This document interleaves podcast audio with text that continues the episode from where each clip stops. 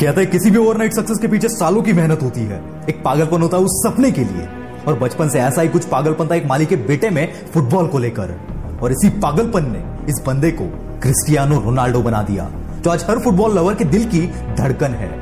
जी हाँ दोस्तों, मैं बात कर रहा हूँ फुटबॉल की पहचान द क्रिस्टियानो रोनाल्डो की। आज ये सब जानते कि ये बंदा अरबों के बंगले में रहता है, करोड़ों की गाड़ियों में घूमता है। पर इस कामयाबी के पीछे का स्ट्रगल और नंबर वन बने रहने के लिए जो मेहनत है, उससे कुछ ही लोग रूबरू है। और आज इस वीडियो में इस बंदे के कुछ किस्से सुनने के बाद आप भी बोलोगे कि कामयाबी ऐसे बंदों से दूर रह ही नहीं सकती। रोनाल्डो के कोच बताते हैं, एक दिन उन्होंने रात को ऑफ़िस की खिड़की से कुछ पेड़ों को हिलते देखा। उन्हें लगा कोई मीडिया वाले जासूसी कर रहे हैं। पर पूछताछ करने के बाद पता चला कि रोनाल्डो जंगली पेड़ों के बीच अकेले प्रैक्टिस कर रहे थे, ताकि अपने स्किल्स को और इंप्रूव कर सके। जब ट्रेनिंग के बाद बाकी टीममेट शॉवर लेने चले जाते थे, तब भी यह बंदा अकेले प्रैक्टिस करता था। और जहाँ छह बजे ऑफ़िस छूटना होता है, वहाँ पाँच बजे ही तैयार होकर बैठ जाते हैं। क्योंकि हम जो कर रहे हैं, उसमें हमारा पैशन ही नहीं है।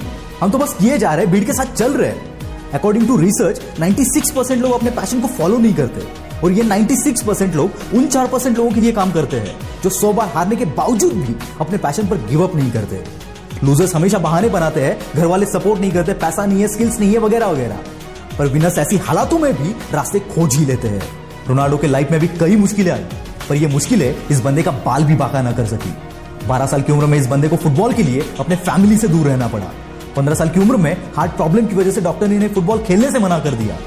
पर अब तक तो ये गेम इस बंदे की जान बन चुका था। और अब इनके पास दो रास्ते थे।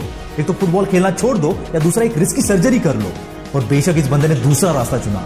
इससे उभरे नहीं थे, तभी दूसरा पहाड़ टूट पड़ा। ज़्यादा शराब पीने की वजह से इनके पिता की डेथ हो गई।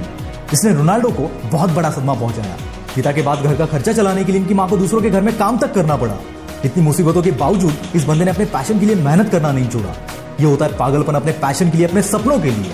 और ऐसे ही पागल लोग आगे चलकर दुनिया के लिए मिसाल बन जाते हैं।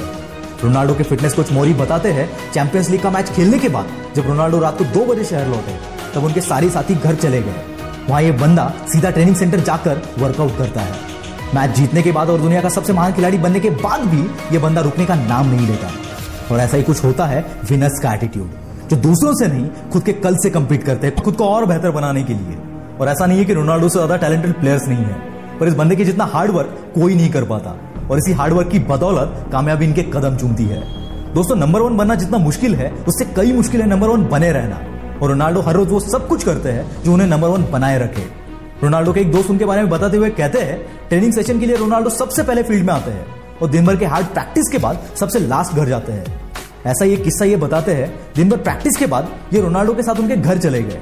उनके साथ डिनर करने के बाद उन्हें लगा कि रोनाल्डो अब रेस्ट करेंगे। पर फुटबॉल लेके ये बंदा वापस प्रैक्टिस करने चला गया। रोनाल्डो की वाइफ से पूछने के बाद उन्होंने बताया कि never get satisfied with his practice वो हमेशा कुछ ज़्यादा करना चाहते हैं और वो करते भी है। क्या तुम दे सकते हो ऐसा डेडिकेशन तुम्हारे सपनों के लिए? ज़रूर दे सकते हो। बस प्यार करो अपने उन सपनों से और तब तक ना रुको जब तक कि वो सपना हकीकत में ना उतर जाए। फिर उसके लिए दुनिया इधर की उधर क्यों ना करनी पड़े? All the